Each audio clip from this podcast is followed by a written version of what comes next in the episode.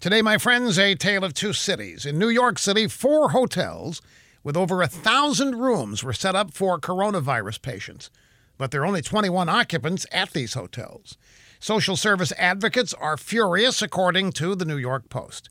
They think the hotel room should be open to homeless people because the homeless, some of whom are infected, are living in the subways or forced into nursing homes. Activists call the situation morally disgusting. Now, meanwhile, out on the left coast, advocates are losing patience with LA's handling of the homeless. The Los Angeles Times reports that homeless advocates and homeless people showed up at a swanky hotel. They asked to see some rooms, and once they gained access, they refused to leave until law enforcement made arrests.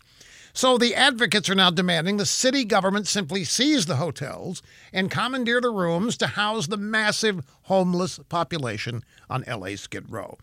Legal experts say this is doable, but it might be too time consuming to satisfy these advocates. The process of seizing private property like hotels, it could take months. That's unacceptable.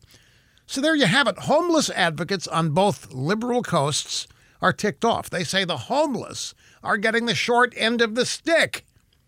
Now, who runs these places? Yep, it's liberal Democrats. If this doesn't make sense to you, that's why.